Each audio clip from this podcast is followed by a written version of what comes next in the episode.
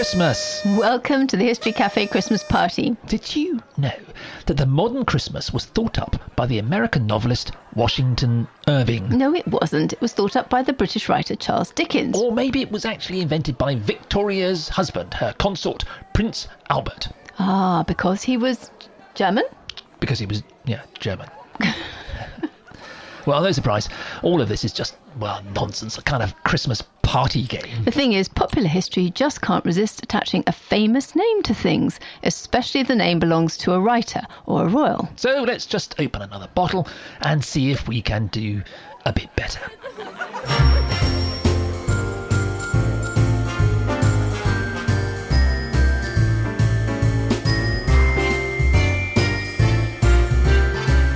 Hello, good to see you at the History Cafe.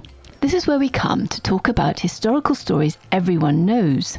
We want to try out some new ideas. I'm Penelope Middelboe. And I'm John Roseback, and we're revisiting stories that have got stuck in our collective memory but just don't look quite right to us. So get yourself a coffee, pull up a chair, and let's see what happens.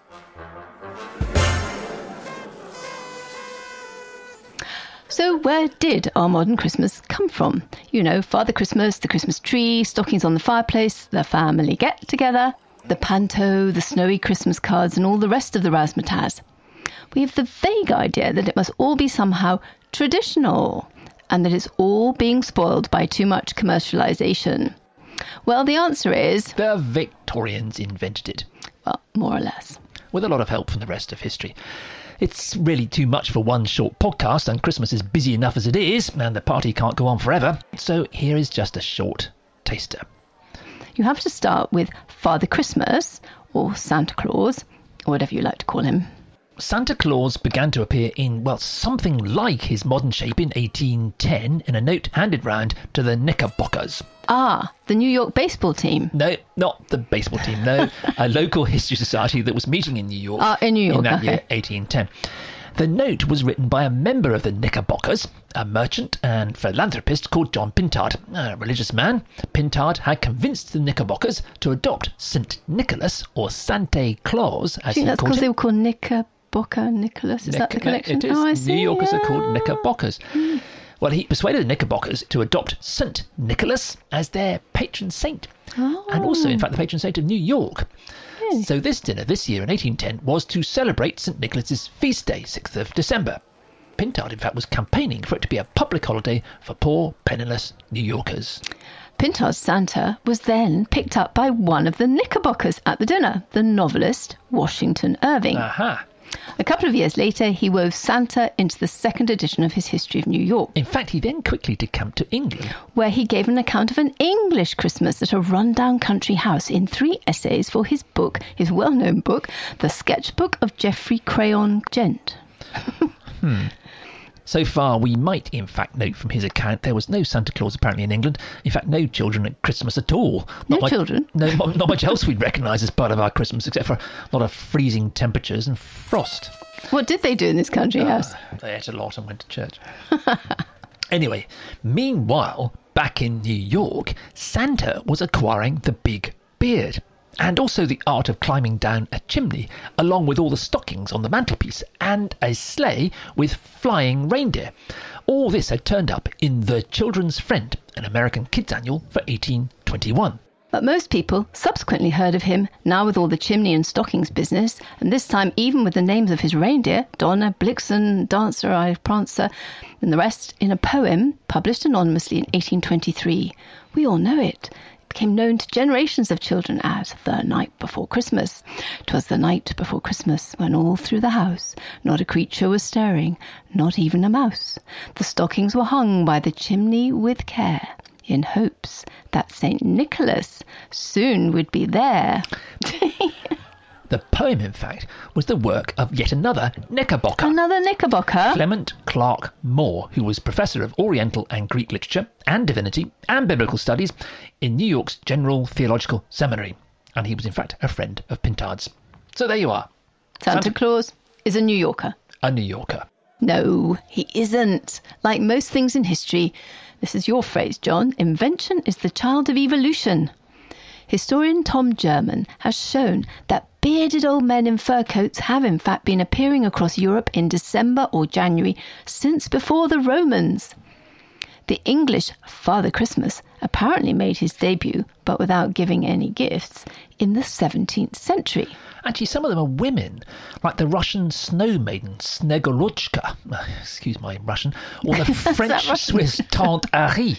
Uh, and some mythical creatures like Saint Nick the Elf, some, like the bad tempered Rhenish Belsnickel, arrive to quiz children on their behaviour. So that's where the idea of, you know, have you been good? Father Christmas only coming have you've been good. And so uh, many of these people fly, usually in a chariot pulled by goats or snakes or leopards. Much better than reindeer. but the Alpine Berchta arrived on a broomstick before climbing down your chimney. If you'd been good, I don't think my son would have gone for that. In Scandinavia, Santa seems to have been confused with the traditional Jultmutter or Nissemen, who are sort of little gnome-like creatures who've been organising the winter solstice for years. In fact, we've got a lot of Nissemen on our mantelpiece. Because they were made by my Danish step grandmother. They're very beautiful, and they seem to have loaned Santa Claus their long beards and their trademark pointy hats. Uh-huh. In Germany, a whole crowd of similar characters had been banded together at some point as the Weihnachtsmann, Christmas night man. And the Dutch had dodged the Reformation ban on celebrating saints by renaming their Christmas patron saint Sinterklaas. In fact, New York's Knickerbockers were interested in St. Nicholas precisely because Pintard had witnessed the city's big Dutch expat population celebrating the feast of Sinterklaas Of course, the city of New York's original 17th century name had in fact been New Amsterdam. because there were so many Dutch. big Dutch mm-hmm. population. It's no surprise that these otherworldly midwinter visitors pop up all over Europe. The Christian festival of Christmas was the latecomer to this midwinter party, which long predates the church. The church simply adopted these much older pagan midwinter festivals of light, just as it had versioned Easter and other pagan festivals. So the point is, nobody knows when Jesus was born, well, except that it was not in the winter. If the shepherds really were in the fields, But connecting the birth of the light of the world with the return of daylight at the winter solstice, well, that's too good an opportunity to miss. So the winter festivals became Christmas. Much, much easier to get people to change a few names rather than give up their old parties and holidays. So it's no surprise that the lands of the former Roman Empire are heavily populated with hoary old Uh, characters some a bit more fairy-like. who used to celebrate the solstice before the church arrived. They either quietly survived in popular folklore or found themselves being co opted into the Christian Christmas. So the character we now celebrate as Santa Claus, and who was being picked up in 1810 by the Knickerbockers, is just the latest and now most widely known embodiment of all these ancient and mysterious figures. Yeah, it's no wonder he feels sort of strangely out of time and place, kind of rather frightening. A magical figure from a sort of old pagan fairyland. And we still half want to believe in him. So, what does St. Nicholas have to do with any of this? Some obscure 4th century bishop in what's now Turkey. Well, that's another whole story. I mean, how, how long have we got? We haven't got long enough. But short answer is very little. So, what about Charles Dickens? Must have time for him.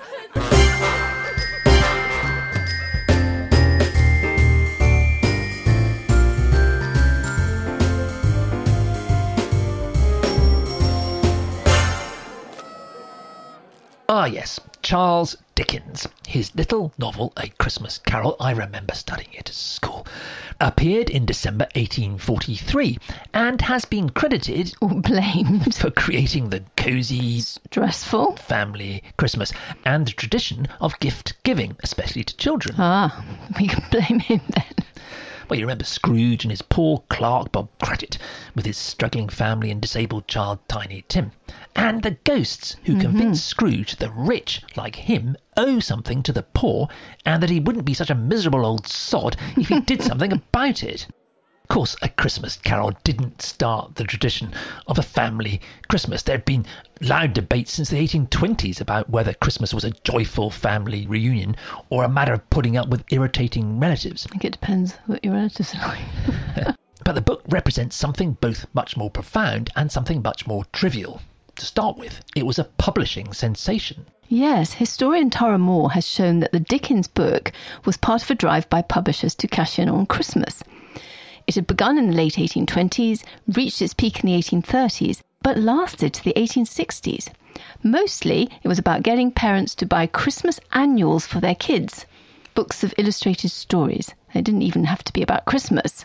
In the 1820s and 30s, there'd also been something of a craze for collecting folklore, which had generated, among many other things, some studies of Christmas customs.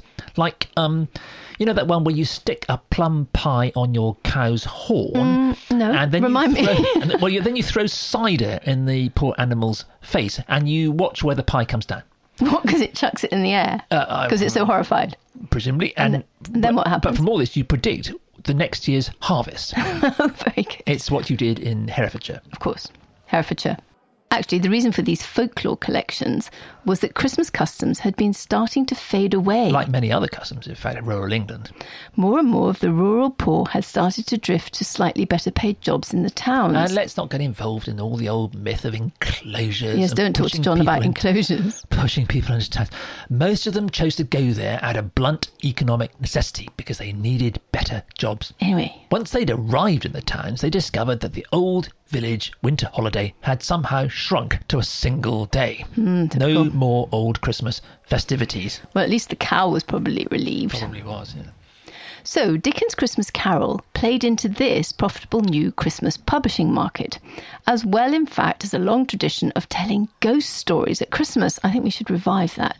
It was also part of a turn towards working out what Christmas was now like in a new urban setting when you only had one day off. Of course, you remember that it was all set within London. But A Christmas Carol's roots go deeper than this. They grew out of a powerful mood of early Victorian anxiety. The 1830s, you see, had been shot through by what became known as the condition of England question. The obvious prosperity of a few early industrialists had come to contrast all too shockingly with the poverty of the majority it was horribly clear, not only in the towns, but also out in the villages, which had become horribly overcrowded and blighted with falling wages. And out there in the countryside, government protection for the wealthy landowners, the corn laws, played very badly with the new, supposedly utilitarian shift from traditionally generous poor relief for the rural poor to pointless persecution in the workhouse. You've always wanted to do something on the workhouse. Hmm, we should. The Hungry Forties promised to be even worse. In 1844, a naturalist from Lviv in Ukraine, there's an irony here, called John Lhotsky, published a shocking study of London poverty.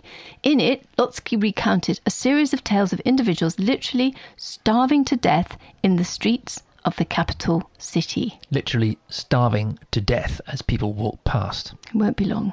Well, Dickens and indeed other authors had long campaigned against the scandal of London poverty. Christmas in the workhouse had already become an annual image in the magazines. Dickens himself was apparently inspired to write A Christmas Carol by a visit to a ragged school for poor children in October 1843 in London. By the 2nd of December, he'd already written the text. That was speedy. Well, it was published less than three weeks later on the 19th of December. It's a secular morality tale for the city rich like Scrooge, the mean moneylender, a call for justice and generosity amid the conspicuous consumption of Christmas. It played directly to the growing urban Victorian middle class conscience, Dickens demanded that the book be published in foolscap octavo. which means roughly uh, 11 by 17 centimetres, little small pocketbook. so small, in crimson covers with gold lettering and sold at five shillings. Just a, a great deal for so small a book. It was such a runaway success that for much of the rest of the century, publishers went on pouring out overpriced, pocket sized Christmas books. In crimson covers and gold lettering. Yeah. By 1864, the Bookseller magazine for bookshops was having to issue a double Christmas edition because it had 200 pages of new titles to list. 200 pages. Well, the important thing about all of this is that by the end of the 1840s, if not before, Christmas had already become a cynically calculated commercial heist.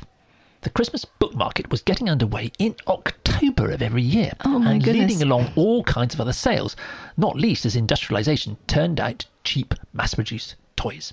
By the second half of the 19th century, Christmas books especially targeted the young. As the market for children's literature took off, Lewis Carroll's Alice in Wonderland was a Christmas book in 1864. A Christmas book.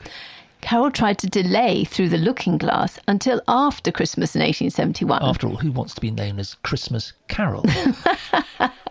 That's good. But his publishers overruled him. They wanted it for Christmas. The notion that Christmas has only recently been swamped by commercialisation is obviously a myth. It's Oh, been that way for at least 200 years. Dickens had been a significant part of it, but hadn't really invented it, any more than he'd invented the English family Christmas. The importance of his Christmas carol was that it called to a deep unease in Victorian society. It helped give Christmas a secular edge of morality that it still has. It still does. Yeah, we do still give more at Christmas to other people. And so, here's to Prince Albert? Prince Albert. Cheers, Your Highness.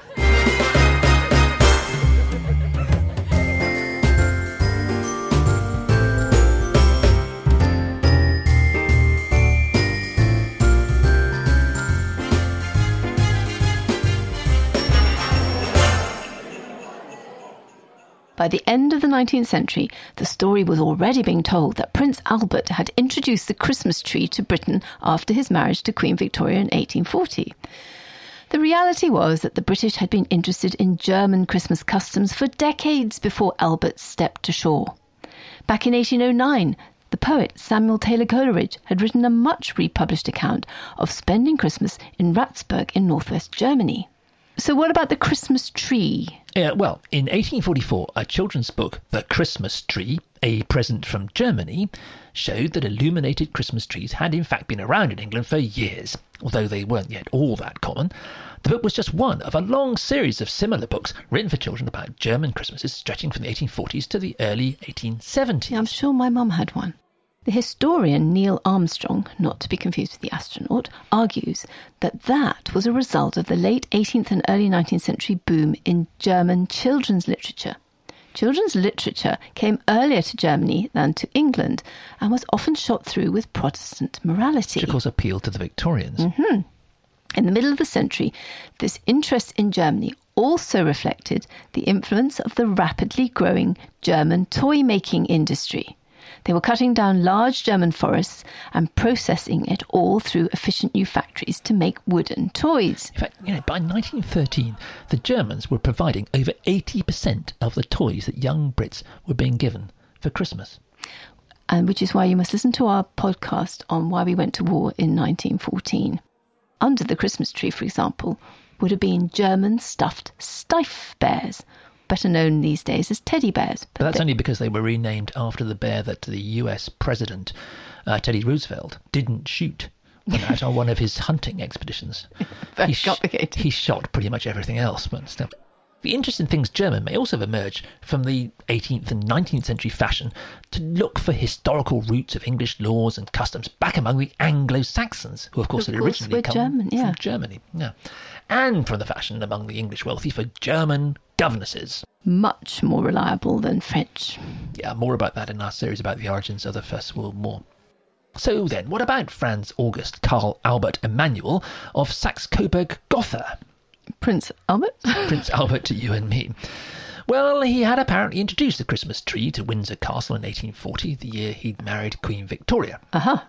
At Christmas 1848, a lithograph appeared in the Illustrated London News showing Victoria, Albert, and their now five young children standing around a Christmas tree. But, uh, well, it said nothing about the Germans, and that, so far as Prince Albert and Christmas is concerned, seems to be that. And then there's the Norwegian spruce, put up in Trafalgar Square every Christmas. Yeah, it's a thank you present for Britain's support against the Nazis during World War II, first started by King Haakon VII in 1943, while in fact he was in exile in Britain. It's a lovely tradition. Anyway, back to the Victorians. You really do have to conclude that an impressive percentage of our present day Christmas was invented, or should we say assembled, by the Victorians. They pieced together images and traditions and people and trees and goodness knows what else from bits and pieces that came to them from all over Europe and America. And then they encapsulated it in what was essentially a middle class London domestic setting. No more cows. No more cows. Above all, they bequeath to us that very queasy cocktail of wildly conspicuous consumption and a guilty conscience. the annual realization that the continuation for yet another year of poverty and inequality are shocking and obvious scandals that have no need whatever to continue. It's in fact amazing to discover just how much of our Christmas dates from the middle and end of the 19th century. The nine lessons and carols. Actually, most people think that began at King's College, Cambridge in 1918 after the war. But it was in fact originally invented much earlier by Edward Benson, the Bishop of Truro, in 1880. It's often said that he came up with the idea as a way to get the drunken Cornish out of the pubs. Though I think nobody's been able to prove it. Anyway, the first time Benson tried this service of nine lessons and carols, 400 people turned up to the wooden shed that was his cathedral while the present spectacular stone one was being built. In fact, they'd only just started in 1880. And the quality of the singing, I wonder, not recorded so far as I know. So, what about the Christmas panto? Well, the Christmas panto reached its current form in the 1880s and 1890s actually it's a really long and complex story. Its evolution in the theatres, especially of London, in the course of the 19th century. Oh no, it isn't. Oh, oh no, yeah, yes, it is. in the first decades of the 19th century, it had fundamentally been a mime pantomime, a mime created to get around the official censors. So if they didn't say any words, they didn't say any they, words. They couldn't be censored because you were only supposed to have long passages of spoken word in two theatres: the Royal Theatres of Covent Garden and Drury Lane. Two theatres. But after the end of that law, which in fact occurred in 1843, the it's year all happening then. the year of Christmas, Christmas Carol. Carol. Uh, pantomime had grown into a spectacular series of dazzling special effects, demanding a bewildering collection of machines and trapdoors and lifts and flying scenery and flying people. Much better than we have now. Finally, it morphed into a mix of musical and circus act, pretty much as we know today. Do you know, once I proposed to reconstruct a Victorian pantomime on the transformation scene with all the amazing machines and so on which existed in, in a theatre, uh, one of the theatres in Britain. I was going to reconstruct it for TV, for Channel 4. It would have been absolutely fascinating mm. and spectacular. I bet they'd have repeated it every year. They would have repeated it every year for Christmas. So did they do it? No, Channel 4, of course, turned it down. They said it was too folksy uh-huh. and they'd rather have more documentaries with professors talking about the war. No, no, really, that's actually what they said. Can you believe it? And then this mime, this pantomime that had originally been staged throughout the year, became from the 1840s exclusively something that happened at Christmas. By the Christmas of 1883, there were pantos at 104 theatres in 72 towns and cities across the UK, including 11 in London. Well, no wonder, because then, as now, it was all that was keeping most of the theatres going. Hmm.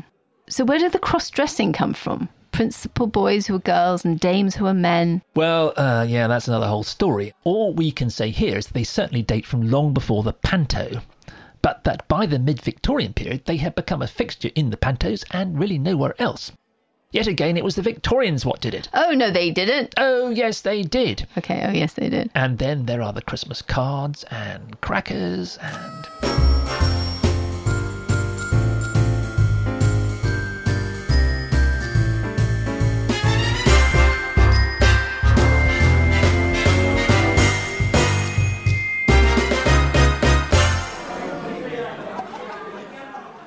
According to the Victoria and Albert Museum, Christmas crackers also appeared in the 1840s, though they didn't go off with a bang until the 1860s. And the first Christmas card was sent in 1843, coincidentally that year when Dickens had written A Christmas Carol. Which brings us to snow, because most years the only white Christmas we get is on the Christmas cards. Which is very hard because we hardly ever get snow these days. Why is there still snow on Christmas cards? Well, the reason is that there was much more snow in Victorian Britain when Christmas cards were invented. That was the very end of what historical geographers call the Little Ice Age, a period of colder weather lasting from the mid 16th to the mid 19th centuries. Now, Dickens was born in 1812, and the decade 1810 to 19 was the coldest since the 1690s. The winter of 1813 to 14 was one of the coldest and snowiest on record. 1829 to 30 was also a spectacularly white Christmas and is supposed to be the model for the Christmas scenes in Pickwick papers. In fact, the ice didn't finally clear from the Thames until February. Later, of course, they speeded the Thames up by getting rid of weirs and other obstructions, which is why it doesn't freeze over anymore. Mm-hmm. After the 1840s, bitter winters were less common. But in 1866, there were snowdrifts of two and a half metres in Regent Street. Imagine. And in 1878, it was minus 18. That's minus 18 in Durham on Christmas Day, which I think is the coldest Christmas day on record.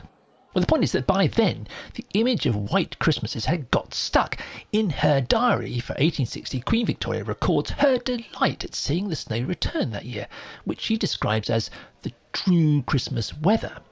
By the time mass produced Christmas cards became popular in the 1870s, snow had become an essential and rather nostalgic part of the scene, partly because it was already becoming slightly less common. So, what about Lapland? Lapland. Lapland came to be the land of Christmas, particularly apparently for the English, by the 1890s. It was imagined as the place where the gnome like Yule Tomton worked and helped Santa Claus. In fact, that all fits with the romanticisation of the Arctic North, which since the 1880s had been enticing tourists further and further up into the ice. It was part of what sparked a procession of much more serious explorers setting off on dangerous journeys to and around the pole. Well, as we'll see in our series on explorers, those explorations in fact often turn out to be about as much myth as Father Christmas was. Another true story that really needs telling. Lapland only officially became the home of Joulupukki, in other words, Father Christmas, in 1927, when the immense forests of Korvatunturi, I didn't, I didn't know you spoke Finnish. Mm. with their herds of wild reindeer, were revealed as the home of Father Christmas by the Finnish radio presenter known as Uncle Marcus. Did you know you can still send letters to Father Christmas, 99999 Korvatunturi, Finland? Well, I never had that address when I was a child. Father Christmas was in fact removed to the city of Rovaniemi in the 1980s under a new Finnish government strategy for winter tourism. But don't worry, his mail gets forwarded there. No, it, re- it really does. Father Christmas began appearing in person in American department stores in the 1890s. They're responsible for a lot, the Americans, aren't they? But he was only brought to today's ruddy complexioned red and white ho ho hoing perfection by Haddon Sunny Sundblom. Now, Sunny Sundblom was an artist from Muskegon, Michigan.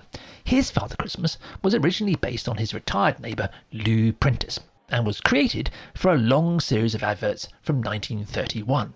Up until then, Father Christmas had turned up in a series of fur trimmed outfits in various colours, increasingly often red, but sometimes a kind of greeny brown that made him look like he'd just come from a pheasant shoot. Well, Sunny Sundblom always had him in bright red and white, with an enormous winning smile, and he's been that way ever since. And of course, red and white, the corporate colours of the company the adverts were for. It was, well, you knew that already. Coca Cola. So, in the end, even the mysterious, part pagan, part saint, part fairy, part gnome, Santa Joulupukki, Weihnachtsmann. Father Christmas to you and me, gave in to the whole commercial vibe. The rest of Christmas, after all, had been that way since the 1840s. So, Father Christmas is the least commercialised of the whole tradition. Maybe he held out. Maybe there's something still part pagan about him. Yeah, I like him. So, you have a very happy Christmas. Have a very And happy I hope he comes down your chimney.